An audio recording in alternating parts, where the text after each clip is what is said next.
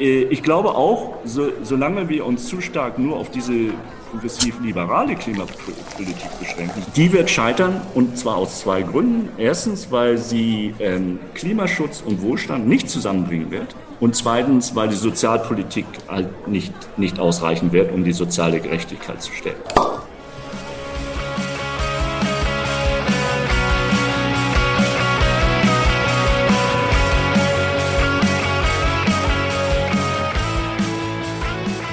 Herzlich willkommen in der Wirtschaft, Tom und Felix. Schön, dass ihr da seid. Mit was stoßen wir denn heute an? Eine Kaffeetasse mit Wasser, wie ich ja schon gesagt habe. Ich habe einen Kaffee. Okay, ich stoße stoß heute mit, äh, mit einem Kakao mit euch an. Also Prost. Prost. Herzlich willkommen zu unserer 34. Folge in der Wirtschaft, wo wir mit euch die Vielfalt der Wirtschaftswissenschaften kennenlernen. Dafür sprechen wir mit Expertinnen aus verschiedensten Teildisziplinen der Wirtschaftswissenschaften über ihre Forschung bzw. Arbeit und über aktuelle und gesellschaftlich relevante Themen. In unserer heutigen Folge ist Tom Krebs bei uns zu Gast. Hallo Tom, schön, dass du da bist. Ja, hallo, herzlichen Dank für die Einladung. Tom, du hast einen sehr spannenden Lebenslauf. Du hast äh, erst an der Uni Hamburg Physik äh, und im Nebenfach Mathe studiert und hast gleichzeitig noch ein Vordiplom in ähm, VWL, bist dann nach Amerika an die Columbia University und hast dort deinen PhD in Economics gemacht und bist jetzt Professor für Makroökonomik und Wirtschaftspolitik an der Universität in Mannheim. Außerdem berätst du die Bundesregierung und warst Visiting Professor am Bundesministerium für Finanzen. Jetzt meine erste Frage an, an dich. Warum bist du heute VWL-Professor und nicht Physikprofessor? Warum? Das ist eine, ah, das ist eine Überraschungsfrage. Gut, äh, sehr schöne Frage, äh, weil mich die, die Fragestellungen äh, interessiert haben, die gesellschaftlichen Fragestellungen. Ich fand die Physik als, als ähm, Studienfach immer sehr interessant und ich glaube insbesondere theoretische Physik, nicht so sehr die Experimentalphysik. Äh, also das Labor hat mich nicht ganz so interessiert, aber die theoretische Struktur gewisser, ähm, äh, gewisser physikalischen, phys äh, physikalischen Theorien hat mich schon interessiert. Ähm, ich fand das dann aber doch interessanter, mich mit gesellschaftspolitischen Fragen zu, äh, mhm. auseinanderzusetzen und habe dann auch eben festgestellt, äh, dass, was häufig vielleicht kritisiert wird, dass in den Wirtschaftswissenschaften sehr mathematisch und formal argumentiert wird.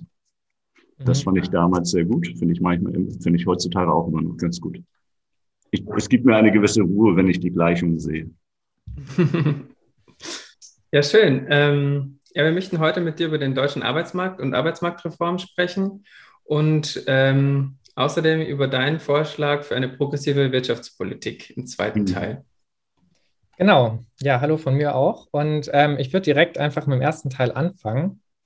Ähm, Im aktuellen Bundestagswahlkampf äh, wird es auch auf jeden Fall um eine Neuauflegung oder Reform des Arbeitslosengeldes, speziell ähm, Stichwort Hartz IV, gehen. Mhm. Ähm, ganz kurz zur Zusammenfassung: Die Hartz-Reform und das so oft genannte Hartz IV haben im Rahmen der Agenda 2010 die Lohnersatzleistung für Langzeitarbeitslose stark gekürzt und die Bezugsdauer des Arbeitslosengeldes 1 ähm, auch gekürzt. Das sollte dazu führen, die Arbeitslosenzahlen zu reduzieren, durch den Anreiz, verstärkt nach Lohnarbeit suchen zu müssen und auch schlecht bezahlte Lohnarbeit annehmen zu müssen. Ähm, du hast die Auswirkungen der Arbeitsmarktreform in einer Studie untersucht. Und bevor wir jetzt über die Ergebnisse sprechen, ähm, würde mich interessieren, wie lassen sich denn die Auswirkungen einer solchen Maßnahme oder Reform untersuchen, ähm, wenn es ja eigentlich keinen Vergleich gibt, wie es ohne die Einführung der Maßnahme gelaufen wäre. Lässt sich das vielleicht methodisch in, äh, ein paar Sätzen erklären? Methodik in paar, ein paar Sätzen, ja. Äh, ich, ich versuche es. Ähm, also der erste Teil der, mit, der Analyse wäre immer ein, ein datenbasierter äh, mikroökonomischer Teil, wo man versucht, äh, von vergangenen Reformen, wo die wo das Arbeitslosengeld äh, entweder gekürzt oder erhöht wurde. Und solche Reformen gab es auch vor der Hartz-Reform schon in Deutschland, aber auch in anderen Ländern, wo man äh, indirekt versucht zu sehen, wie sich das Suchverhalten der Arbeitslosen verändert hat, indem man versucht zu sehen, ob es dann die Wahrscheinlichkeit dass man, dass eine arbeitslose Person einen Job erhält, sich verändert hat, wobei man dann immer versucht, Kontrollgruppen zu kreieren. Eine Gruppe, die die Veränderungen im Arbeitslosengeld erfahren hat und eine Gruppe von Arbeitslosen, die eben nicht die Veränderung des Arbeitslosengelds erfahren haben und die dann versucht zu vergleichen. Das ist also das einfache Prinzip. Äh, natürlich in der Umsetzung dann immer sehr schwierig, äh, aber das ist das Prinzip. Das gibt uns mikroökonomische Schätzung, wie ähm, ein durchschnittlich, eine durchschnittliche arbeitslose Erwerbsperson darauf reagiert, auf eine zum Beispiel zehnprozentige Kürzung des Arbeitslosengeldes. Mhm. Ähm, natürlich gibt es dort auch sehr viel Heterogenität, also das sind schon mal mikroökonomische Durchschnittszahlen und die ähm, könnte man jetzt natürlich sofort extrapolieren, aber dann gibt es makroökonomische Effekte, äh, Rückkopplungseffekte. Und die müsste man dann noch zusätzlich berücksichtigen. Und das ist dann immer die makroökonomische Frage, wo man versucht, strukturell äh, modellbasierte Simulationen durchzuführen, wo das makroökonomische Modell äh, explizit äh, die, das individuelle Verhalten der arbeitslosen Erwerbspersonen modelliert und im, äh, explizit die empirischen Ergebnisse der mikroökonomischen Analysen mit einbezieht.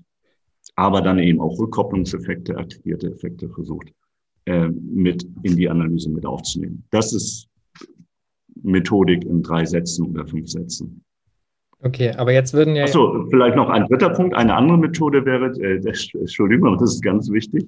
Eine andere Methode, die ich äh, nicht erwähnt habe, die ich aber erwähnen sollte, äh, die ich aber sehr kritisch sehe, wäre einfach ein, ein Ländervergleich. Wir schauen uns die, die Arbeit, das Arbeitslosengeld, die Nettolohnersatzquote in, in Spanien an und vergleichen es mit Deutschland. Und äh, diese Ländervergleiche sind eher kritisch zu sehen aus den offensichtlichen Gründen Heterogenität ähm, in den Institutionen und, und anderen Dingen, für die man sehr schwierig kontrollieren kann, weil wir nicht genügend Länder haben, nicht genügend. Äh, ja. Okay.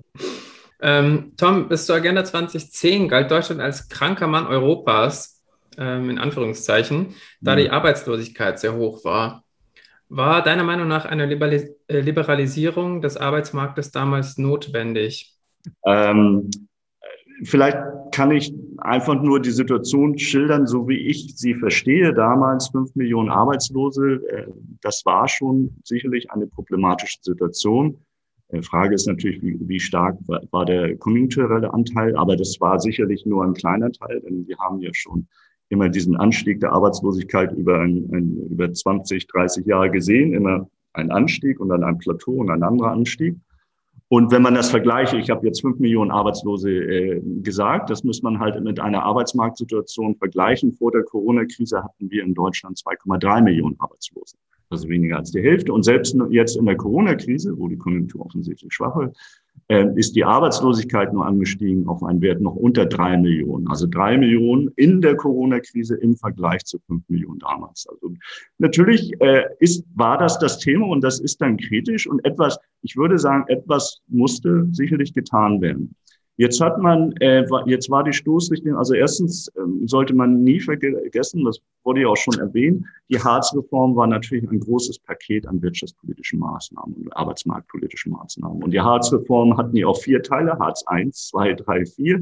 Und wir reden fast immer nur über Hartz IV, was ein bisschen unglücklich ist, zum Beispiel Hartz III, die Reform der Bundesagentur für Arbeit, äh, hatte sicherlich auch sehr, einen sehr positiven Einfluss auf die Arbeitsmarktentwicklung. Insofern sollte man das äh, immer auseinanderhalten. Also, aber, das Thema ist heute Hartz IV, glaube ich. Also ich bleibe dann bei Hartz IV. Aber ich glaube, es ist immer wichtig, das trotzdem nochmal zu sagen. Da waren diese ganzen anderen Reformen, die haben sicherlich auch einen Einfluss. Aber die Stoßrichtung von Hartz IV und auch einiger der Hartz I und II Reformen, zum Beispiel die Einführung des Minijobs, also der Sonderbehandlung gewisser äh, geringfügige Beschäftigung im Sozialversicherungssystem, ähm, die Stoßrichtung der Harzreform, es hieß fordern und fördern, aber es war sehr viel fordern.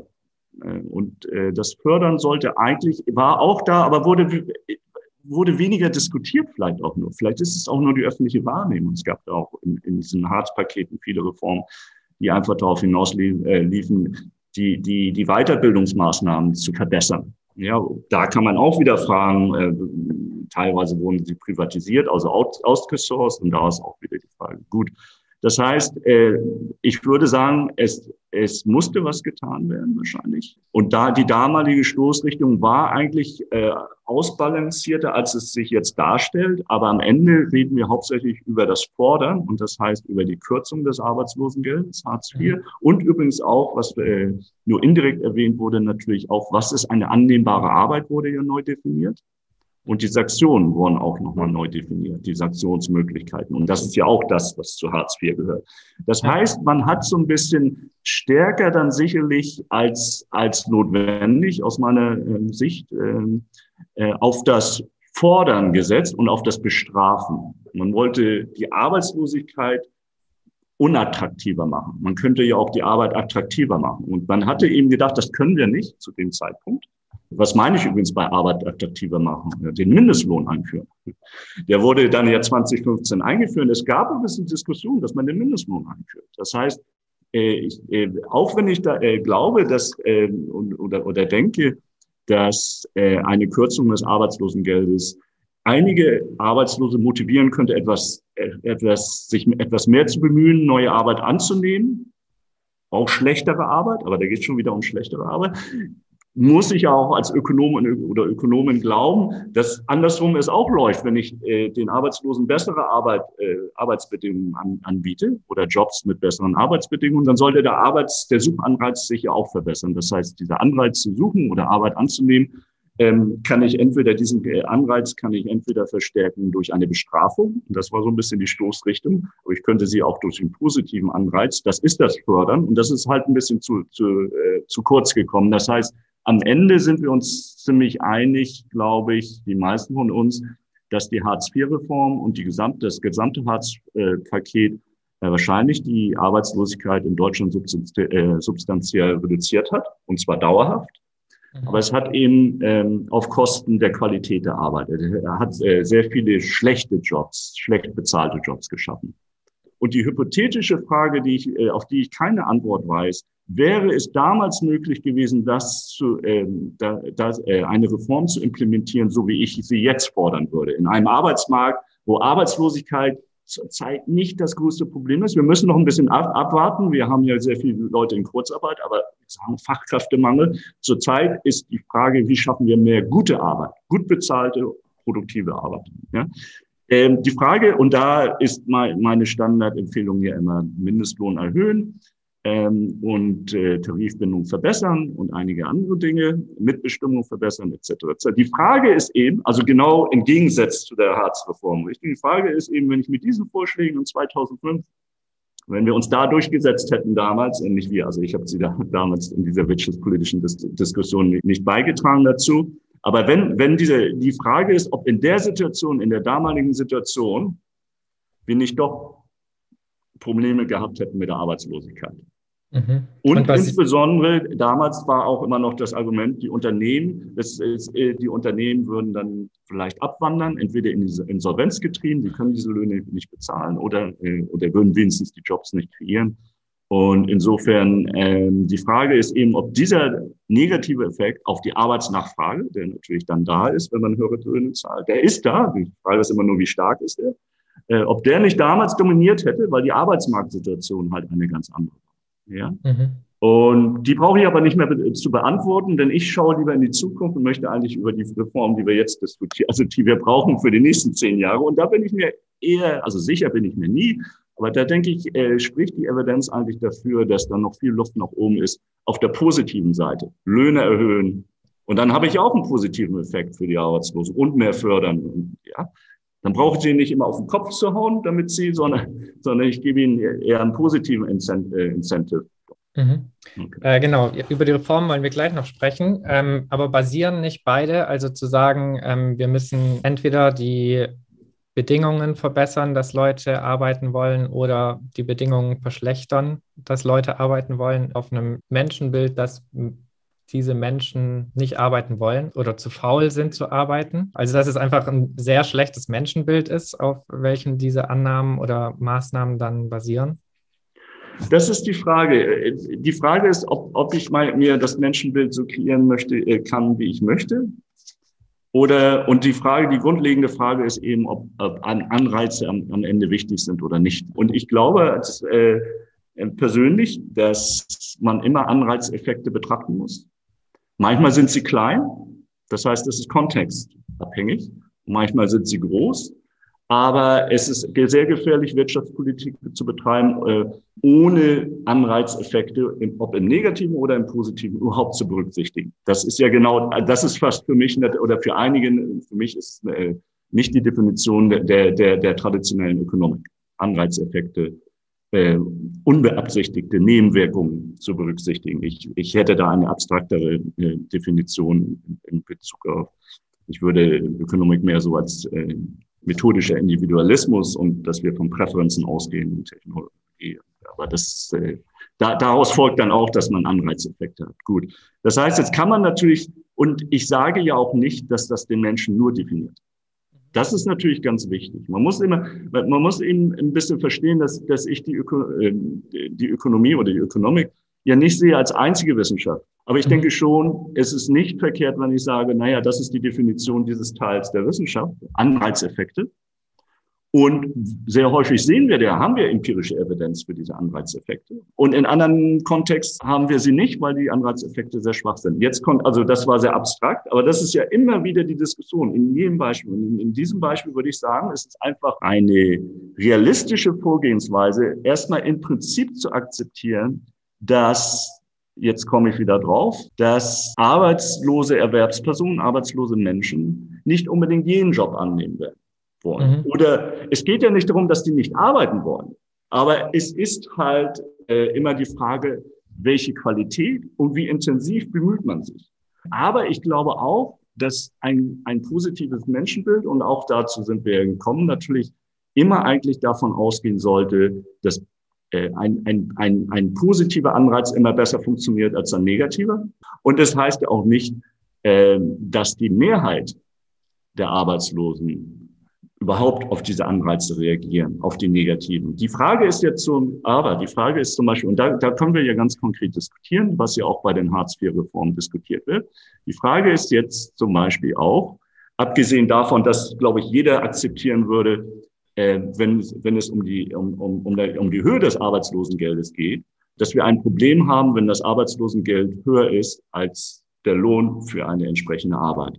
Auch dann würden viele noch sagen, oh, da arbeite ich lieber. Aber ob dann so viele sagen, naja, dann stehe ich jeden Tag um 6 Uhr auf, um zum Job zu fahren, der dann nicht so gut ist und äh, auch mich nicht ausfüllt, ist dann eine zweite Frage. Jetzt sagen die Leute natürlich, da müssen wir einfach nur gute Jobs schaffen. Das glaube ich auch. Das, aber ich versuche erstmal die guten Jobs zu schaffen, bevor ich am Arbeitslosengeld viel rumdrehe. Also ich versuche immer die Erwerbsarbeit attraktiver zu machen, solange wir in einer Gesellschaft leben. Ich glaube, wir werden noch einige Zeit in einer Gesellschaft leben, in der Erwerbsarbeit sehr wichtig ist, kann ich nicht unabhängig am Arbeitslosengeld drehen, ohne dass ich bei, äh, den Lohn zuerst erhöhe. Das, das ist es. Aber jetzt können wir ja auch über die, die Sanktionen reden. Beides sind ja Anreizeffekte. Und wenn wir mhm. uns dann jetzt über die Sanktionen unterhalten, also die mögliche Kürzung des Arbeitslosengeldes, wenn die arbeitslosen, äh, arbeitslose Person sich nicht entsprechend bemüht, wenn wir, das ist die Diskussion auch schon viel weiter. Eigentlich akzeptieren jetzt fast alle, dass Sanktionen meistens nicht funktionieren. Die einzige Frage, und wenn man sich auch die, die politischen Konzepte der SPD unter vergleicht mit den Grünen, der einzige Unterschied ist, möchten wir äh, Sanktionen ganz von vornherein wegnehmen? Oder mhm. wollen wir sie noch ein bisschen auf den Tisch lassen, aber eigentlich wollen wir sie nie anwenden? Mhm. Das ist der, der milde Unterschied jetzt übrigens zwischen dem SPD-Programm und dem Grünen-Programm. Und da bin ich mir auch nicht so sicher. Mhm. Das heißt, deine zwei Lösungen wären jetzt, oder der Reformbedarf, den du nennen würdest, wäre die Sanktionen ähm, entweder abzuschaffen oder auf jeden Fall nicht mehr so stark wie heute zu haben und die äh, Löhne zu verbessern? Oder siehst du sonst noch ähm, vor allem Reformbedarf bei Hartz IV an sich? Boah, das zweite, also ich, ich würde das in ich, ich denke immer, ein, ein, eine Reform von Hartz IV oder überhaupt des Arbeitslosengeldes müsste immer im größeren Kontext der Arbeitsmarktpolitik gedacht werden, weil ich ja mhm. eben gerade gesagt habe, dass ich schon glaube, die, die Differenz zwischen dem Lohn für eine gewisse Erwerbsarbeit im Arbeitslosengeld hat, hat schon einen Einfluss auf, auf das Verhalten der Menschen, der Arbeitslosen und auch der Erwerbspersonen, wie die Erwerbspersonen, die den Job annehmen, das sehen. Das glaube ich schon. Mhm. Und das, deswegen kann ich solche Reformen nie unabhängig diskutieren. Mhm. Deswegen bin ich, und weil ich jetzt denke, wir sind in einer ganz anderen Situation als in 2005, 4 oder 3, bin ich der Meinung, dass wir uns sehr viel höhere Löhne leisten können im, unter im Niedriglohnbereich. Das heißt, Mindestlohnerhöhung auf 12 Euro oder vielleicht etwas mehr. Wer nicht so viele, wird keine, in netto keine Beschäftigungsverluste erzeugen. Kaum. Äh, das sind eben halt die Studien, die ich auch selbst durchgeführt habe und andere. Das sind natürlich Simulationsstudien basierend, äh, weil wir ja nicht wissen. Und, äh, ich, aber ich glaube, weil es eben verschiedene Effekte jetzt gibt. Es gibt einen positiven Beschäftigungseffekt, wenn ich den Lohn erhöhe. Es gibt Neg und was wir eben gefunden haben bei der Einführung des Mindestlohns, dass die Produktivität sich verbessert hat durch den Mindestlohn. Das heißt, es sind schlechte Jobs verdrängt worden durch gute Jobs. Genau das, was wir ja eigentlich wollen. Die Produktivitätspeitsche hat, hat geholfen. Das heißt, weil ich diese Evidenz äh, äh, kenne, weil ich die Simulation meiner eigenen oder andere Simulationen kenne, ähm, würde ich ganz, am, äh, ganz klar im Niedriglohnbereich beginnen mit einer Erhöhung der Löhne und da, wo der Mindestlohn sowieso keine Frage ist, zum Beispiel im Pflegebereich, die Löhne sind niedrig, aber nicht so niedrig wie 12 Euro würde da nicht helfen, äh, dann geht es eben um Tarifbindung etc. etc. Mhm ja, Pflege, äh, branchenspezifische Tarifbindung. Und sobald ich das eingeführt habe, das ist meine erste Arbeitsmarktreform, habe ich auch sehr viel mehr Luft zu sagen, dann brauchen wir aber beim Arbeitslosengeld 2, äh, können wir auch über eine gewisse Erhöhung, weil der Mindeststandard ja schon sehr niedrig ist, gerne reden, weil ich dann ja auch immer noch die Differenz habe. Und dann können wir wahrscheinlich auch sehr gut drüber reden, dass die Sanktionen, da sind wir uns ja alle einig, nochmal überdacht werden müssen. Ähm, ich habe keine Meinung, ob sie jetzt ganz abgeschafft werden oder ob äh, die Version ist, wir haben sie, aber wir wollen sie eigentlich nie anwenden. Okay. Tom, wir haben in unserer 32. Folge mit Ina Pretorius über das bedingungslose Grundeinkommen gesprochen. Alle, die es noch nicht gehört haben, können sich gerne die Folge anhören. Ähm, eine Frage an dich wäre, ob äh, deiner Meinung nach das bedingungslose Grundeinkommen eine Alternative zu staatlichen Unterstützungsleistungen wie dem Arbeitslosengeld wäre. Äh, das ist ja mein Lieblingsthema, das bedingungslose Grundeinkommen. Und jetzt versuche ich schon wieder eine kurze Antwort, äh, aber es wird wieder eine lange. Jetzt, jetzt müssen wir uns zuerst einig sein. Also die kurze Antwort wäre sein, ich sehe das sehr kritisch. Insbesondere sehe ich das sehr kritisch, solange wir ein Wirtschaftssystem haben, so wie wir es haben. Und ich sehe nicht, dass wir in den nächsten zehn Jahren ein Wirtschaftssystem haben, wo es keine äh, formale Erwerbsarbeit mehr gibt. Also natürlich kann ich mir gerne andere Systeme vorstellen. Und dann müsst, selbst dann bin ich mir nicht so sicher, aber dann, aber ich bleibe jetzt mal im, im Wirtschaftssystem, das wir haben, gemischte soziale Marktwirtschaft mit einem großen Marktanteil. Und in diese, wenn ich in dieses System jetzt ein bedingungsloses Grundeinkommen einführe, und das ist wirklich bedingungslos ist, müsste das ja heißen, jeder bekommt einen gewissen Betrag. Jede Person, die inklusive Kinder, da kann man sich schnell hochrechnen, wenn wir bei 1000 Euro im Monat sind, wir bei 12.000 Euro im Jahr. Jetzt nehme ich das mal, mal 80 Millionen. Da sind wir ganz schnell bei ein, ein, äh, einer Billion fast. Wenn ich mhm. keinen Ausnahme, also eine, das ist ein Drittel des, des, des BIPs fast. Ja, also jetzt rede ich über, das ist das gesamte Sozialversicherungssystem plus Renten, also inklusive Renten, also die teuren Sachen sind ja Rentensystem, Krankenkasse. Also alles, was wir schon haben, geht nur für dieses bedingungslose Grundeinkommen.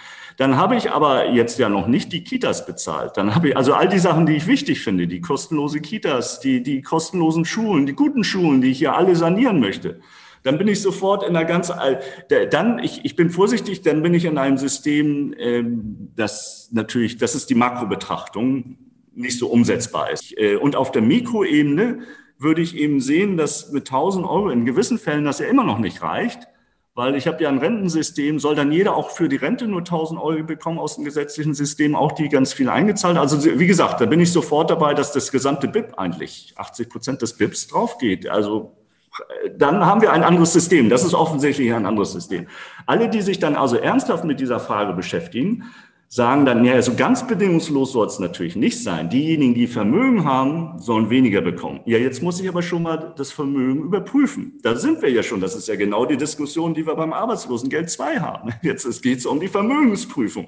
Das war die Diskussion, die wir bei der Grundrente hatten. Jetzt nehmen wir also schon mal die Vermögensprüfung. Jetzt habe ich aber immer noch den, natürlich den DAX-Vorstand der auch das, die 1000 Euro wird natürlich einsammeln. Oh, ja, Der sagt aber, ich habe kein Vermögen, ich habe nur Schulden, ich habe ganz, äh, ganz viel Geld, äh, Hypotheken aufgenommen. Gut, aber der hat ein hohes Einkommen. Also eigentlich dem will ich die 1000 Euro ja auch nicht geben. Jetzt fange ich natürlich mal an mit der Einkommensprüfung. Jetzt bin ich schon bei der Einkommensprüfung. Jetzt ist es überhaupt nicht mehr bedingungslos. Jetzt bin ich eigentlich zurück fast an unserem System.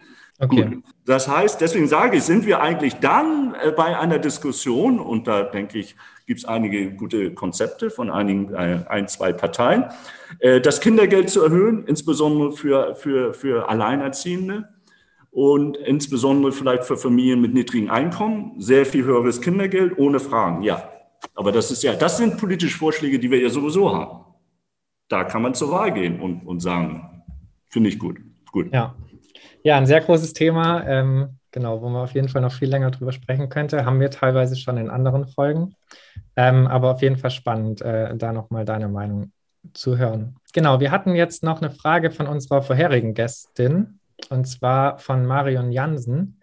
Ähm, sie hat dir gleich drei Fragen gestellt. Vielleicht kannst du äh, ja ein bisschen was dazu sagen. Ähm, du wirst es wahrscheinlich auch nicht schaffen, alle ganz zu beantworten. Ich würde sie dir einfach mal vorlesen. Und zwar fragt sie dich, für wie wichtig hältst du die Verhandlungen zum Thema Besteuerung großer Unternehmen, die zurzeit in der OECD stattfinden? Wie wichtig ist es, dass Länder die Möglichkeit haben, Arbeitsmarktpolitik zu finanzieren? Und welche Rolle spielen dabei die Verhandlungen, die in der OECD, OECD stattfinden? Wie siehst du den Zusammenhang zwischen Finanzpolitik und Arbeitsmarktpolitik? Gut, großes Thema. Besteuerung ist übrigens nicht mein Fachthema, deswegen versuche ich nur ganz kurz etwas zu sagen zur, zur Frage der Mindestbesteuerung auf der mhm. OECD-Ebene, das ja ein wichtiges Thema ist. Ähm, Erstmal vorab, ich finde es wichtig, dass wir so eine Mindestbesteuerung haben. Ähm, aber warum eigentlich? Ja, das, äh, denn was spricht gegen diese eine, eine, eine, eine, eine untere Grenze, die vorgeschrieben wird für einzelne Länder? Warum sollen einzelne Länder nicht eigenständig entscheiden. Und das Argument, das man dann häufig hört, und, und da, darauf will ich kurz hinaus, äh, drauf eingehen, ist ja der Steuerwettbewerb. Wettbewerb ist ja etwas Gutes. Ich glaube übrigens manchmal, in gewissen Kontext, Wettbewerb kann was Gutes sein, Wettbewerb für die besseren Ideen. Aber was sollte der Steuerwettbewerb da Gutes tun?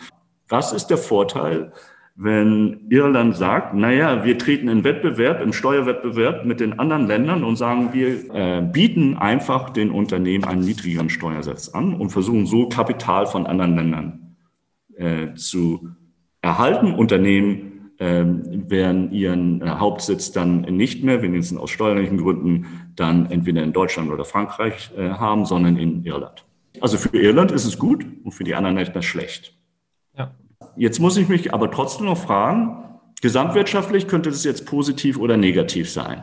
Ich glaube, eigentlich ist das einzige Argument, das wird eigentlich viel zu wenig diskutiert, so ein bisschen. Es wird diskutiert, und wie gesagt, ich bin auch nicht so jetzt in der Literatur, nur ein bisschen, wäre jetzt zu sagen, na ja, ein Argument ist, und ich glaube, davon kommt, daher kommt das auch so ein bisschen die Diskussion, es besteht die Tendenz in Deutschland und Frankreich zu hohe Steuern zu setzen.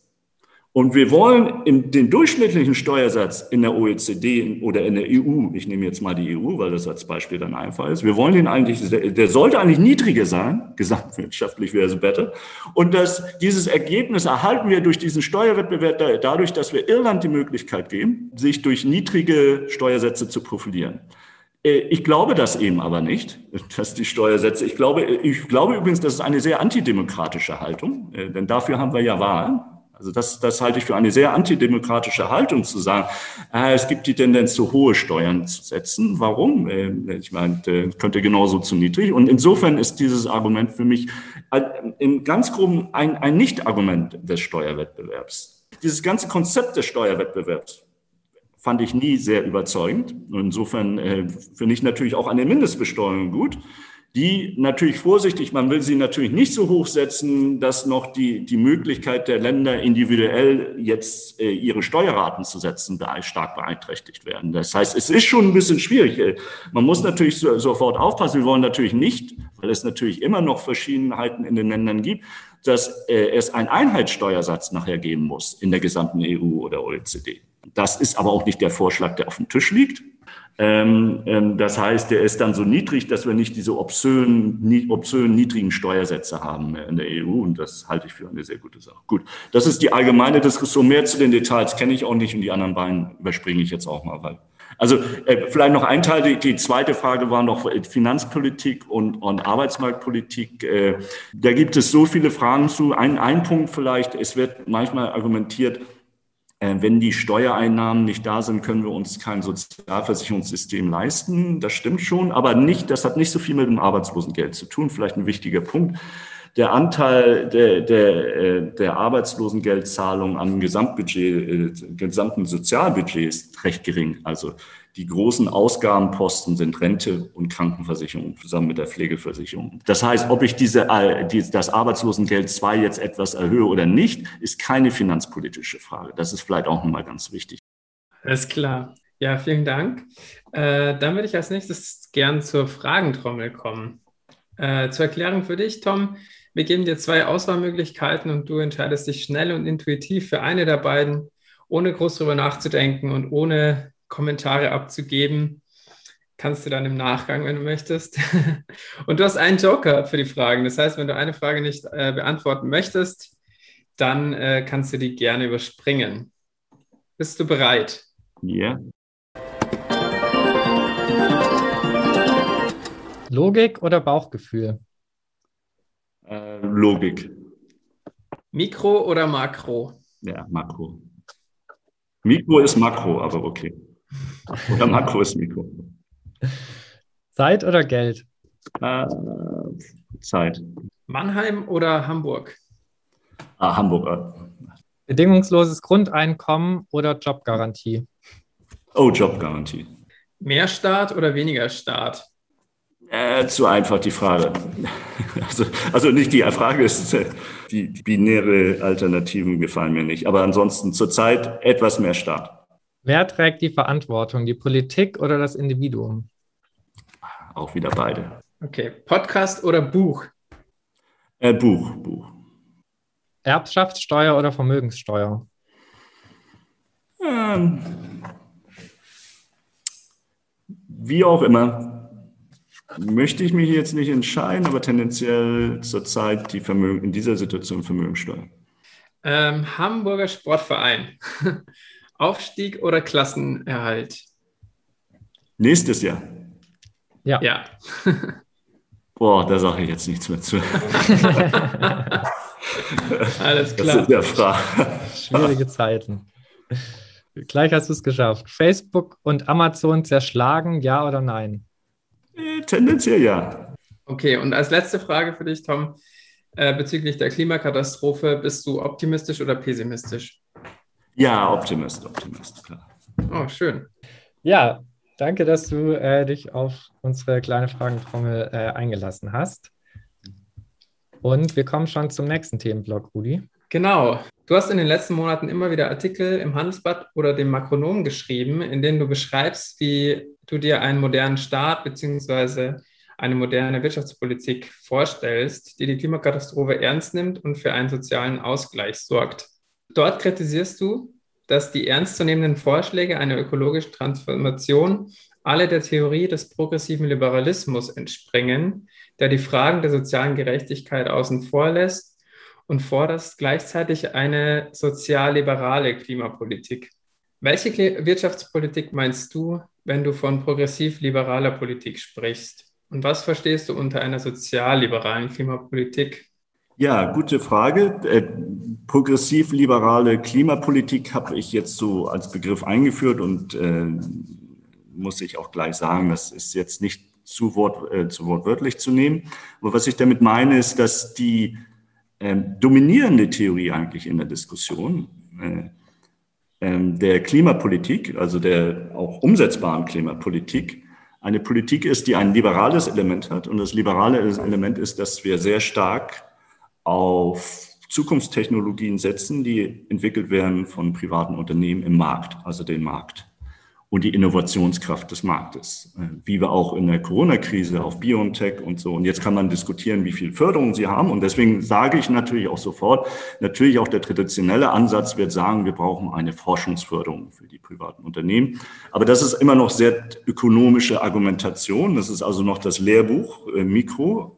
Im, im zweiten Semester, das sagt, na ja, wir haben eine große positive Externalität, eine Wissensexternalität, wenn die die wird nicht internalisiert von den einzelnen Unternehmen und deswegen müssen wir natürlich äh, als Staat das fördern und vielleicht auch staatliche Forschung, äh, staatliche Forschung haben. Gut, das ist also erstmal der Markt und äh, die privaten Unternehmen, die durch technologische Innovation in neue klimafreundliche Produkte neue klimafreundliche Produktionsmethoden entwickeln. Das ist der ein, das eine, aber es würde natürlich nicht automatisch jetzt nur in klimafreundliche Technologien entwickelt werden, sondern in eine Richtung. Das heißt, wir brauchen eine Lenkungswirkung. Und da, deswegen haben wir den CO2-Preis. Das ja auch wirklich, der, der ja auch immer eigentlich die Säule der Klimapolitik ist. Bei allen Parteien, in allen Diskussionen. Das heißt, die liberale Klimapolitik ist ein, äh, ein, ein Fokus auf den Markt plus ein CO2-Preis, weil wir eine negative Umweltexternalität oder Klimaexternalität haben. Wieder ein typisch ökonomisches Argument. Die negative Externalität wird nicht internalisiert von den einzelnen Unternehmen und Menschen, also müssen wir einen Preis draufsetzen. Das heißt CO2-Preis und Forschungsförderung. Markt plus CO2-Preis. Und das habe ich liberale äh, Klimapolitik genannt auch wenn es viele nicht so sehen, dass wir eigentlich auf dem Pfad äh, der öko, äh, ökonomischen Klimapolitik, der liberalen Klimapolitik uns bewegen, auch wenn es nicht so genannt wird, weil es wirklich äh, liberaler geht es eigentlich nicht mehr. Dass, dass man Externalitäten bepreisen muss, würde jeder Liberale, außer einige Turboliberalen, die die ökonomische Theorie nicht so ganz verstanden haben, würde jeder Liberale zugeben. Meine Freiheit hört irgendwo auf, wo ich direkt den, den anderen schade natürlich. Und das haben wir ja auch in der Corona-Krise gesehen. Ähm, gut, jetzt haben wir natürlich aber immer noch nicht den sozialen Ausgleich. Was ist mit der Sozialpolitik? Und da kommt mein progressives Element so ein bisschen. Also, ähm, und da ist der typische Ansatz, wir wissen, es wird äh, durch den Wandel ähm, gewisse Verlierer vielleicht geben. Verlierer nennen wir sie schon, schon ein, ein sehr, sehr unschöner Begriff, aber so wird ja argumentiert. Das heißt, äh, wenn wir liberale Politik durch, groß, durch gut umsetzen, werden wir Wachstum oder Wohlstand schaffen, aber einige werden verlieren. Und diese, äh, diese Personen, die eben also nicht gewinnen, äh, die müssten wir dann kompensieren durch Transferzahlungen.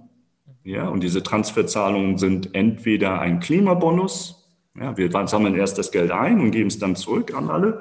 Oder natürlich, wenn, wenn jemand arbeitslos einen Arbeitsplatzverlust erleidet, dann eben das Arbeitslosengeld. Also wir, wir, der Fokus auf Sozialsystem.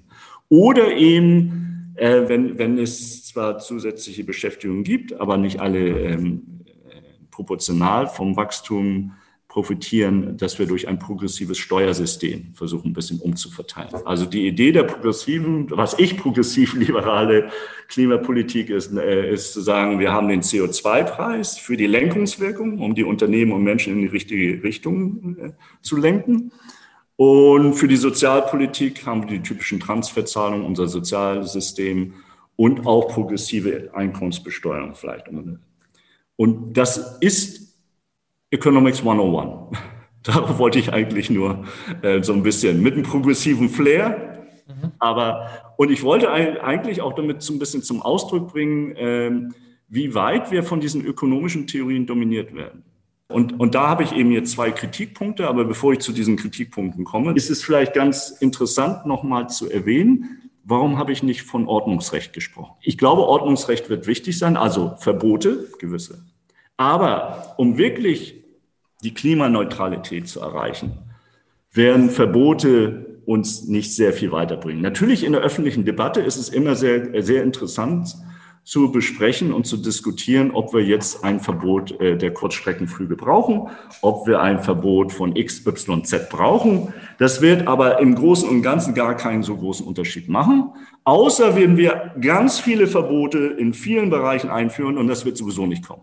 Keine Partei hat das übrigens. Schaut in die Parteiprogramme rein, auch der Grünen.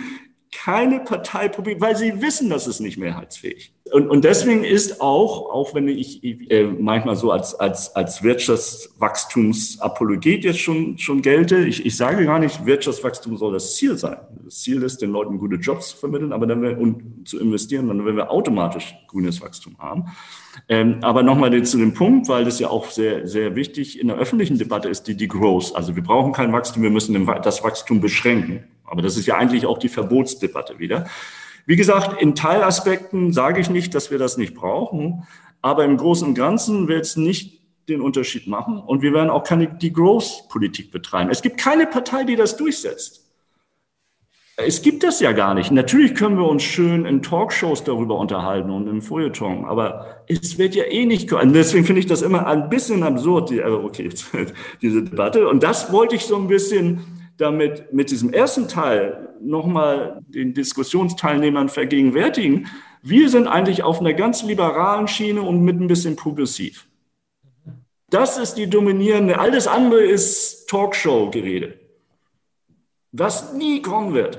Und, ja, aber, und jetzt ist, kommt eigentlich meine eigentliche Kritik, ich glaube auch, so, solange wir uns zu stark nur auf diese progressiv-liberale Klimapolitik beschränken, so wie ich sie jetzt definiert habe, einfach mal frei heraus. Und wie gesagt, äh, ich glaube, viele würden sagen, das ist jetzt nicht, was wir bei progressiv meinen und das ist auch in Ordnung so. Ähm, die wird scheitern und zwar aus zwei Gründen. Erstens, weil sie ähm, Klimaschutz und Wohlstand nicht zusammenbringen wird. Ähm, und zweitens, weil die Sozialpolitik halt nicht, nicht ausreichen wird, um die soziale Gerechtigkeit zu stärken. Das sind dann noch meine zwei Punkte. Aber der erste Punkt war eigentlich erstmal überhaupt dieses Modell so, so vereinfacht und so extrem darzustellen, dass wir eigentlich sehen, wir reden über Economics 101. Und ja. die Ökonomen haben es geschafft, den Leuten zu verkaufen, wie ihr Lehrbuch in Mikro als wenn das erstmal die Diskussionsbasis ist. Wobei ich jetzt nicht sagen, äh, reden möchte gegen den CO2-Pass. Wir werden den auch brauchen. Also eigentlich war mein Punkt, lass uns mal von Economics 101, also von der Vorlesung im zweiten Semester zum Doktorandenprogramm gehen. Und lass uns überlegen, welche Annahmen überhaupt alle dahinter stecken. Das werde ich nicht zu theoretisch machen, aber mein erster Punkt ist eben, wenn wir zu stark für die Lenkungswirkung, jetzt schaue ich mir erstmal, wie schaffen wir, wie vereinbaren wir Klimaschutz mit Wohlstand? Dafür brauchen wir ja die Lenkungswirkung, um, um diese Wachstumskräfte freizusetzen, aber in die richtige Richtung. Wir wollen ja, dass die Unternehmen und Menschen klimafreundlicher werden, aber auch neue Technologien entwickeln, die klimafreundlich sind. Also diesen Punkt, wenn ich mir den rausgreife, dann wird das nicht funktionieren, weil um den Klimaschutz hinreichend schnell die Klimaziele zu erreichen, werde ich einen sehr hohen CO2-Preis benötigen. Dieser CO2-Preis wird so hoch sein, damit ich zum Beispiel, wenn ich jetzt mal die Stahlindustrie als, als Beispiel nehme, also die Stahlindustrie ist eine Industrie, die Zeit, zurzeit noch sehr klimaschädlich produziert, basierend auf Kohle, aber es vorhat, in den Wasserstoff einzusteigen, in die Wasserstoffproduktion. Das wird aber noch einige Jahre dauern. Das wird sehr teuer, sehr, sehr teuer. Und die, die Industrie möchte eigentlich dahin. Und jetzt würde natürlich die einfache Theorie des CO2-Preises sagen, na ja, wir müssen die klimaschädliche, das klimaschädliche Verhalten nur möglichst teuer machen. Wir müssen der Stahlindustrie nur sagen, ja, wir bestrafen euch wirklich, wenn ihr jetzt nicht schnell umsteigt. Ja. Äh, was natürlich passieren würde, wenn wir den CO2-Preis entsprechend erhöhen müssen. Weil sie übrigens zurzeit müssen die noch gar nicht für ihre Emissionen, die sind nämlich ausgenommen. Aber wenn die jetzt nämlich reinkommen und das alles bezahlen müssten, dann würden sie riesige Verluste machen, ThyssenKrupp zum Beispiel oder Salzgitter, und dann würden sie zuerst mal sagen, ähm, gut, dann haben wir kein Geld mehr, um in diese klimafreundliche Technologie, diese ganzen Milliarden sind ja weg und die wollten wir ja benutzen für die Investition. Jetzt sagt man, na ja, äh, das wird schon irgendwie gehen, die sollen dann neues Kapital haben, was stört mich ThyssenKrupp? Aber natürlich, wenn wir das rabiat durchziehen, würde am Ende auch ThyssenKrupp so lange Verluste machen, dass sie schließen müssen ihre Produktionsstätten. Hier in Deutschland wenigstens. Die würden natürlich abwandern übrigens. Die würden abwandern und dann wären all diese Arbeitsplätze weg. Und es ist nicht nur ThyssenKrupp. ThyssenKrupp wird übrigens überleben, so oder so. Wer aber nicht überleben wird, welche Unternehmen nicht überleben werden und welche Arbeitsplätze nicht dann in Deutschland überleben werden, werden all die Zuliefererbetriebe. Da hängt ja viel mehr dran. Das ist ja nicht nur ThyssenKrupp oder Salzgitter. Das sind ja, selbst wenn ich sage, ich, ich, mich interessiert überhaupt nicht, ob jetzt diese großen Stahlkonzerne äh, Gewinn machen. Aber erstens sind direkt Arbeitsplätze betroffen und es sind die ganzen Zuliefererbetriebe. Also es ist eine wirklich zu einfache Theorie. Das heißt, was wir wirklich müssen, äh, machen müssen, ist natürlich den CO2-Preis ähm, vorsichtig erhöhen. Das haben wir ja schon, den einheitlichen. Aber dann ThyssenKrupp auch äh, natürlich äh, und anderen äh, Stahlproduzenten ähm, gewisse Anreize, positive Anreize zu geben. Jetzt bin ich wieder bei den positiven Anreizen, wie bei den Menschen, auch bei den Unternehmen manchmal. Es wird natürlich ein bisschen Geld kosten. Das heißt, zu subventionieren die Investition in die klimafreundliche Technologie, in die Wasserstofftechnologie und zusätzlich, das ist übrigens die Unsicherheit wegnehmen. Das größte Problem für ThyssenKrupp zurzeit ist, dass sie nicht wissen, ob sie in fünf Jahren überhaupt genügend oder in zehn Jahren genügend grünen Wasserstoff bekommen. Gibt's ja noch gar nicht. Wasserstoff schon, aber so viel Grün, nein. Das heißt, also Sie wissen so, ja an sich schon seit Jahren, dass ne, äh, also man, man sieht dieses Problem und, und das heißt, diese einfache, Entschuldigung, aber diese einfache Marktlösung äh, lass uns einfach den CO2-Preis auf 150 Euro und lass uns mal schauen, was passiert. Ja, ich, wir wissen, was passiert. Natürlich, die Politik wird das nie machen. Sie wird es sowieso nicht machen. Das heißt, ich, ich habe nur gesagt, die Theorie muss diese Anpassungskosten, das sind übrigens ökonomisch Anpassungskosten und Unsicherheit habe ich jetzt in unser Doktorandprogramm in die Analyse mit eingeführt und Dynamik und hohe Anfang. Und wenn ich all das einführe, sehe ich sofort, die optimale Politik, Wirtschaftspolitik ist nicht ein hoher einheitlicher CO2-Preis, sondern ein moderater einheitlicher CO2-Preis und dann je nachdem noch Subventionen, was ja eigentlich den relativen CO2-Preis verändert. Übrigens gibt es auch, und dann, Entschuldigung, ganz wichtig, das war jetzt meine Theorie, jetzt sagt ihr wieder, naja, die Theorie und die Makroökonomen haben ihre Modelle. Die empirische Evidenz sagt genau das, was ich gesagt habe.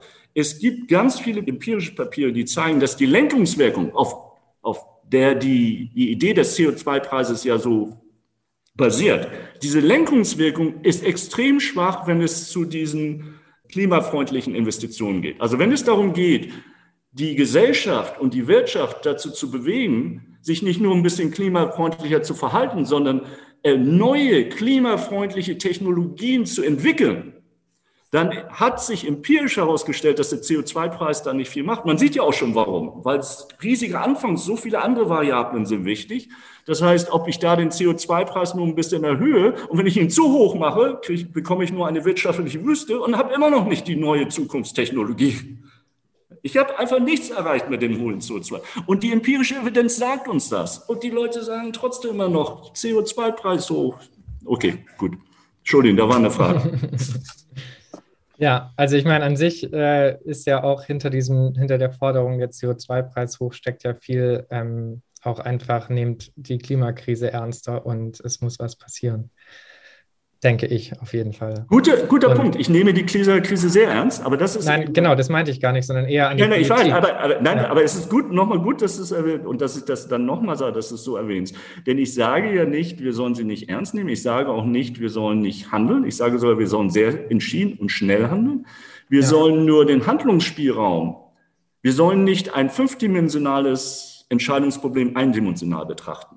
Ja. Das heißt, zusätzlich zu dem CO2-Preis, und das wäre dann eben eine wirtschaftspolitische Forderung, Empfehlung, und es ist eine ganz einfache, zusätzlich zu dem CO2-Preis müssen wir Infrastrukturpolitik betreiben. Das heißt, damit eine Wasserstoffwirtschaft sich hier in Deutschland, in Europa überhaupt entwickeln kann, so dass ThyssenKrupp dann auch genug Wasserstoff hat, grünen Wasserstoff in der Zukunft, muss der Staat eine gute äh, Transportinfrastruktur bereitstellen. Das muss jetzt geplant werden. Diese Pläne gibt es so teilweise, aber nicht in den Ministerien. Das BMWI und auch das BMVI kommen da überhaupt noch nicht in Bewegung. Das sind die Pläne, die man hat. Also Infrastrukturpolitik und Industriepolitik. Wir müssen über Industriepolitik reden, auch als Ökonom, auch wenn wir denken, das ist ein schmutziges Wort.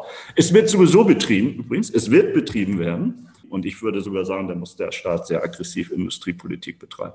Und das sind eben meine, äh, das ist dann der konkrete Vorschlag, damit wir Wirtschaftswachstum, äh, grünes Wirtschaftswachstum generieren können, also Klimaschutz und, und Wohlstand wirklich schaffen können in Deutschland, brauchen wir zusätzlich zum CO2-Preis gleichwertig, nicht als Nebeninstrumente, gleichwertig, und das ist mir eben wichtig, eine Infrastrukturpolitik, die sehr aggressiv ist und expansiv ist und eine Industriepolitik. Das, das ist der Punkt. Ja, jetzt hattest du vorhin mal äh, kurz angesprochen und gesagt, ähm, ich weiß nicht, ob ich da jetzt wieder ein Fass aufmache, äh, dass die Degrowth- oder Postwachstumsdebatte ja ähm, nur in den Talkshows stattfinden wird und am Schluss äh, sowas eh nie, eh nie passieren wird. Krieg ich wieder Ärger. Ich habe schon für mein Zeitinterview, wo ich ja ganz vorsichtig war. Genau, aber deswegen wollte ich es vielleicht nochmal äh, ansprechen, weil es ja schon auch Studien gibt, die sagen, eine Entkopplung von Naturverbrauch, also Ressourcenverbrauch und CO2-Ausstoß ähm, zum globalen Wirtschaftswachstum gibt es nicht oder wird es nicht geben oder ist, genau, es gibt bisher keine Evidenz, dass es funktionieren könnte. Ähm, und deswegen ist es ja schon was, mit was man sich beschäftigen müsste, auch wenn das ja. jetzt vielleicht Parteien nicht bisher fordern wollen oder es ist vielleicht noch nicht äh, in der gesellschaftlichen Breite irgendwie ein Thema ist, wo man irgendwie mit Punkte machen kann, ist es ja trotzdem was, mit was sich irgendwie mindestens die Wirtschaftswissenschaften beschäftigen müssen, oder? Also ja, auf alle Fälle, das, da, da, das ist ein fairer Punkt. Ähm, und da wäre meine Antwort, also die erste Antwort, wir müssen noch über soziale Gerechtigkeit reden. Ich habe jetzt schon gar nicht über, da komme ich noch drauf gleich. Also was, was an der ja, von, aber, aber als erste Antwort auf die Degrowth und die Kopplung, das ist ein, ein, ein Punkt, der ernst genommen werden muss, dass man in der Vergangenheit, dass die Kopplung wenigstens auf der Makroebene nicht gesehen hat. In gewissen Grenzen, in Sektoren und gewissen Gebieten für gewisse Zeit ja, aber nicht auf der globalen Ebene. Und da würde ich eben sagen, hier ist die Vergangenheit, diese aggregierte äh, Sichtweise eben eine schlechte Sichtweise, wenn man nur auf die Vergangenheit guckt, denn es hat sich fundamental in den letzten zwei, drei Jahren was, was verändert. Die drei größten Volkswirtschaften der Erde, USA, Europa, China, haben sich entschlossen und alle anderen Länder natürlich auch vorher schon, aber jetzt in den zwei Jahren, also äh, das war 2015 noch anders. Die haben sich jetzt klar zur Klimaneutralität bekannt. Das heißt, die Politik, die es schafft, die ich ja gerade auch ein bisschen so versucht habe zu skizzieren, dass wir klimaneutral werden und trotzdem Wirtschaftswachstum haben. Und alles, was ich sage übrigens, ist, wenn wir diese wirtschaftspolitischen Maßnahmen, die ich gerade beschrieben habe, ja, implementieren, zusätzlich noch zur sozialen Gerechtigkeit, auf die ich gleich komme, das heißt die Arbeitsmarktpolitik, werden wir sehr viel Wachstum in Deutschland und Europa haben. Und das heißt, ich habe dann grünes Wachstum, das jetzt aber induziert wurde durch eine Politik, die wir in der Vergangenheit noch nie gehabt haben. Deswegen kann ich ja in diesem Fall wirklich nicht die Vergangenheitsdaten nehmen. Wenn ich jetzt sage, wir werden in meinem optimistischen Szenario, wenn die Politik wirklich dem folgt, was ich und einige andere oder einige andere sagen, also dieser, dieser positiv, ja, dann äh, können wir es schaffen und dafür haben wir keine Daten, weil es noch nie versucht wurde. Ich sage ja, wir müssen etwas versuchen jetzt, was noch nie versucht wurde. Und ich habe einige Evidenz von Teilevidenz, die man sagt, das kann klappen. Und insofern äh, bin ich dann schon optimistisch, also äh, vorsichtig optimistisch. Also unter der Bedingung, dass diese Politik natürlich auch entsprechend implementiert wird. Und deswegen glaube ich eben, äh, diese, äh, die, die Kritik an die, äh, dass die Coupling nie stattgefunden haben, hat, ist ja eine, äh, basiert ja auf Evidenz aus der Vergangenheit, wie immer, Evidenz, aber auch an, an einer sehr einfachen Betrachtung, wo die Politik nicht entsprechend verfolgt wurde.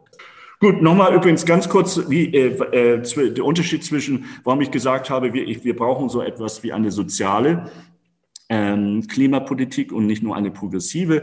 Mein Punkt ist so ein bisschen, dass der, der, der Fokus auch in der Debatte zu stark auf der Sozialpolitik als eine Umverteilungspolitik ist. Also zuerst machen wir den Kuchen, Kuchen größer und grüner und dann verteilen wir irgendwie.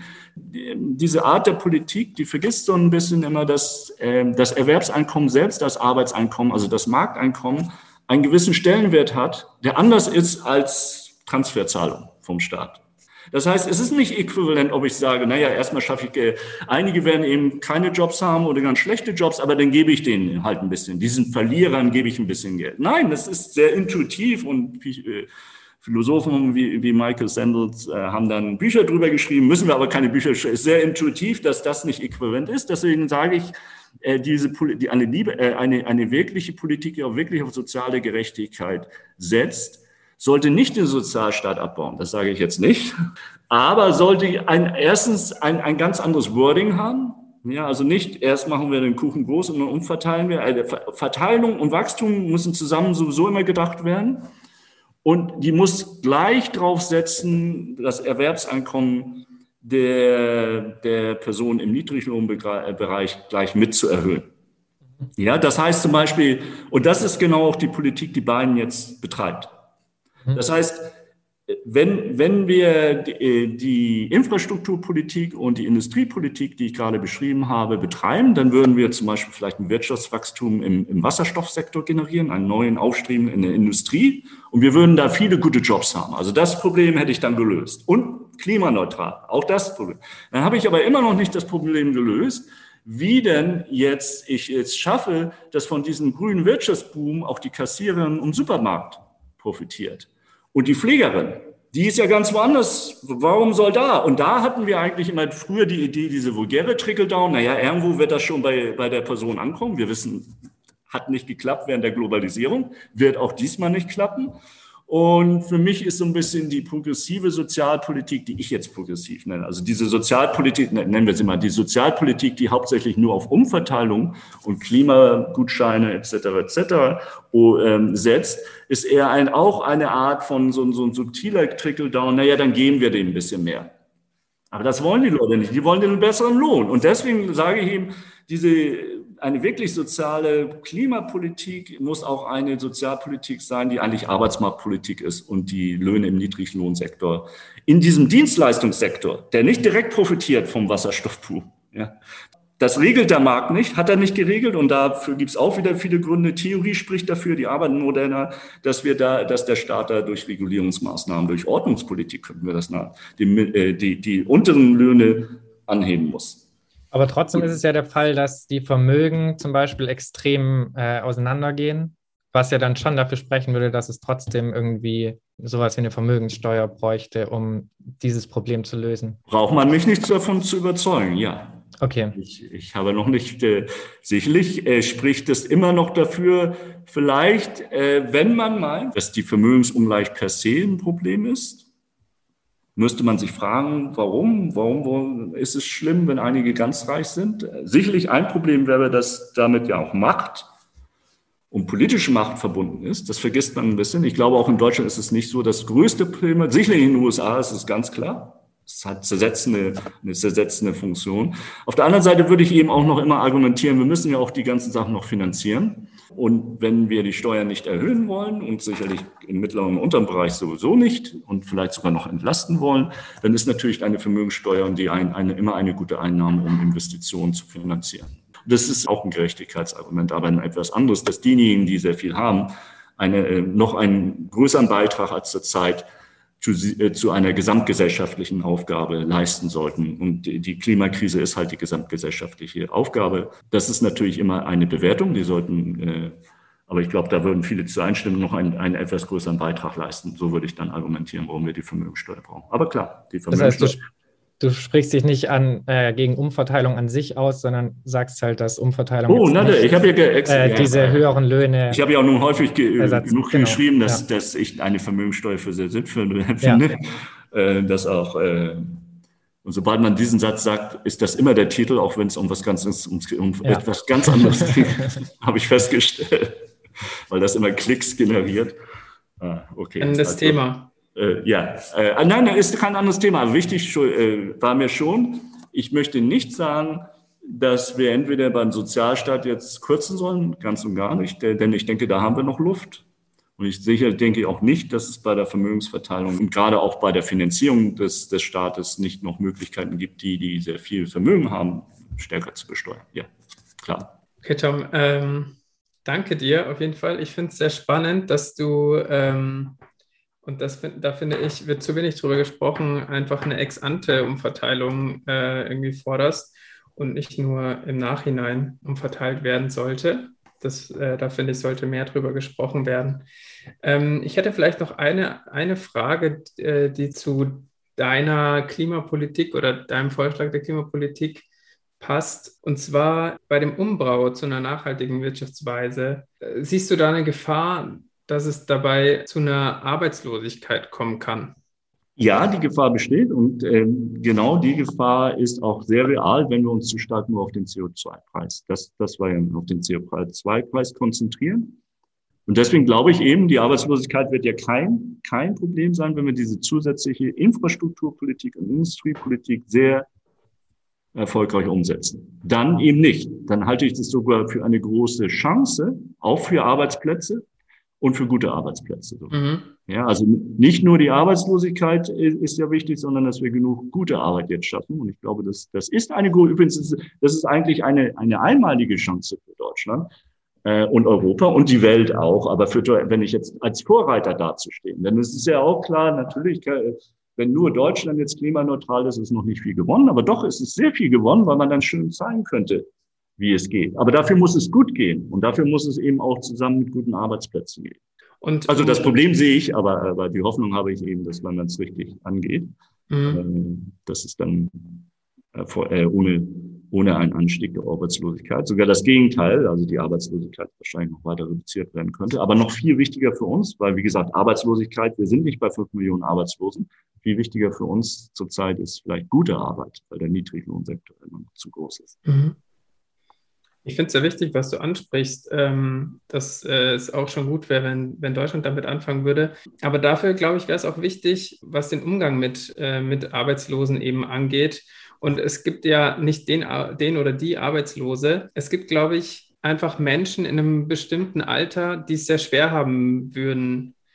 Beispiel, ich würde jetzt einfach mal sagen, Mitte 50, äh, dann geht es los mit einer Transformation. Man müsste äh, irgendwie vielleicht nochmal umschulen und in dem Alter ist es vielleicht auch ein bisschen schwer, dann irgendwie noch Fuß zu fassen. Wie würde der Blueprint da aussehen? Wie geht man mit diesen Menschen um und wie kann man äh, die vor, ja. vor einer schlechten Zeit in der Zukunft bewahren? Gut, das ist auch ein Problem und natürlich äh, ein, ein wichtiger Pfeiler auch dieser Transformationspolitik, den ich jetzt noch nicht erwähnt habe, ist natürlich Weiterbildung, Umschulung, oder lebenslanges Lernen sogar. Immer die Möglichkeit, sogar bevor der Arbeitsplatz verloren geht. Und deswegen ist es auch ganz wichtig, äh, das Modell der Sozialpartnerschaft, das Deutschland auch entwickelt hat, das zusammen mit den Unternehmen, gerade den mittelständischen Unternehmen, jetzt schon nachgedacht wird, wie man dieses äh, mittelständische Unternehmen zusammen mit der Belegschaft versucht zu unterstützen, indem es dann in fünf Jahren ein, zwei, drei Teile für die Wasserstoffproduktion produziert. Und das ist, das ist die Aufgabe. Die geht aber übrigens auch nur wieder nicht, wenn wir die Unternehmen allein lassen oder sagen, nee, wir brauchen nur den CO2-Preis hoch genug setzen. Und wir wollen diese Aufgabe auch nicht lösen, indem wir diese Menschen in Arbeitslosigkeit entlassen. Wir werden nicht verhindern, dass irgendwelche, äh, dass es immer noch zusätzlich eine gewisse Arbeitslosigkeit geben wird. Aber wie gesagt, wir müssen eben versuchen, dass wir allen dort ein Angebot machen. Und das heißt natürlich auch Weiterbildung, Umschulung äh, in Zusammenarbeit mit, mit den Unternehmen. Aber wenn die Leute auch erstmal arbeitslos sind, natürlich dann auch denen helfen. Also ich habe hier gesagt, dass der, der Fokus jetzt, wir haben so ein bisschen wie die Harzreform, jetzt sollte wirklich der Fokus sein, nur auf Fördern, nur auf Fördern. Und das Fordern können wir uns eigentlich erstmal äh, so ein bisschen zur Seite legen. Weiterbildung. Übrigens, viele der, der Erwerbspersonen jetzt in Kurzarbeit sind natürlich gerade in diesen Zuliefererbetrieben, in, in die sich transformieren müssen. Äh, jetzt bin ich bei der Automobilbranche. Ja, da muss ja auch die Transformation weg vom mhm. Verbrennungsmotor hin zum, zum Elektromotor. Jetzt bin ich hier. Und diese äh, gedanklich ha, haben Daimler und BMW die, und VW äh, gedanklich diese Transformation sind sie schon gegangen. Den Sprung haben sie äh, durchgeführt. Das heißt, die sind sich alle schon sicher, wir gehen aus dem Verbrennungsmotor raus. Die Frage ist, die wollen nur nicht ein Datum 2030, aber die, die wissen das, weil sie sonst auch keinen Weltmarkt mehr haben. Das wissen sie also. Das heißt, und um die, wir haben ja auch gerade wieder Dividenden ausgeschüttet, sind wir, äh, um die machen sich die meisten auch gar nicht so viel Sorgen. Die meisten, wir machen uns Sorgen um, um die Zulieferbetriebe, die sich teilweise stark spezialisiert haben und ein Teil halt produzieren, das aber halt nur für den Verbrennungsmotor gebraucht wird. Mhm. Und meine Vision ist es natürlich dann mit zusätzlichen Zuschüssen und mit, äh, gerade jetzt, wo die Leute in Kurzarbeit sind, diese Zeit zu nutzen. Und das war ja die Idee, das Kurz, die Verlängerung des Kurzarbeitergeldes auch zu, mit Weiterbildungsmaßnahmen zu kombinieren. Das jetzt zu kombinieren in Zusammenarbeit mit den Betrieben, so dass hoffentlich dann äh, neue Arbeitsplätze entstehen werden in einer Industrie, die dann klimaneutral produziert. Den Sprung müssen wir halt schaffen. Aber ich bin, wie gesagt, ich sehe nicht, warum wir im Prinzip das nicht schaffen sollten. Äh, und die Unternehmen sind übrigens schon wesentlich weiter als, die, äh, als Teile der Politik, soll ich sagen. Also die Großunternehmen, die internationalen Unternehmen haben den Sprung eh schon gemacht. Da gibt es eigentlich fast gar keine Diskussion. Das ist das Interessante. Hey Tom, es ist schön zu sehen, äh, dass du optimistisch in die Zukunft schaust. Also nochmal, sind alles Wahrscheinlichkeiten. Ja. Ja, also ich will jetzt nicht den naiven Optimisten hier geben, aber ich, ich denke immer so, es gibt immer verschiedene Szenarien und für mein mentales Wohlbefinden ist es einfach besser, wenn ich die, das optimistische Szenario. Das hilft mir beim Aufstehen. So denke ich immer drüber. Ja, sehr schön. Ja gut, äh, mittlerweile sind wir auch schon wieder sehr lange in der Wirtschaft zugange. Äh, ich würde jetzt langsam mal die letzte Runde einleiten. Ja, bevor du hier äh, zumachst, ähm, hätte ich noch eine Zuhörerinnenfrage, die uns auf Twitter erreicht hat. Und vielleicht äh, schaffst du das in die in zwei, drei Sätzen, es ist immer gemein, die hm. Vorgabe, aber in zwei, drei Sätzen äh, zu beantworten. Und zwar äh, ist nochmal ein ganz anderes Thema. Würdest du es unterstützen, in deiner Uni-Abteilung auch Raum für zum Beispiel Sozialökonomik oder VWL mit Schwerpunkt auf ökonomischer Ideengeschichte, normativer Ökonomik oder äh, feministischer Ökonomik zu bieten? Also erstens würde ich sagen, ob ich das jetzt, äh, ich kann mir viel vorstellen und finde vieles interessant, gerade Sozialökonomik würde ich vielleicht interessant finden, aber ich, ich versuche nicht immer den Fehler zu begehen, von meiner persönlichen Meinung auf, auf eine Mehrheitsmeinung zu schließen. Da bin ich immer vorsichtig. Ähm, aber prinzipiell äh, gerade sozial, äh, ein, ein, wurden drei verschiedene Gebiete jetzt angesprochen. Das ist ja ein großes Thema mit Plurale. Da, vielleicht in zwei Sätzen, wie es in Mannheim aussieht, äh, was ich auch gut finde. Wir hatten ja schon immer sogar mit der Wirtschaftsgeschichte Probleme und eine Geschichte, das ist jetzt nicht, oder Geschichte der ökonomischen Theorien. Die bieten wir wenigstens noch an.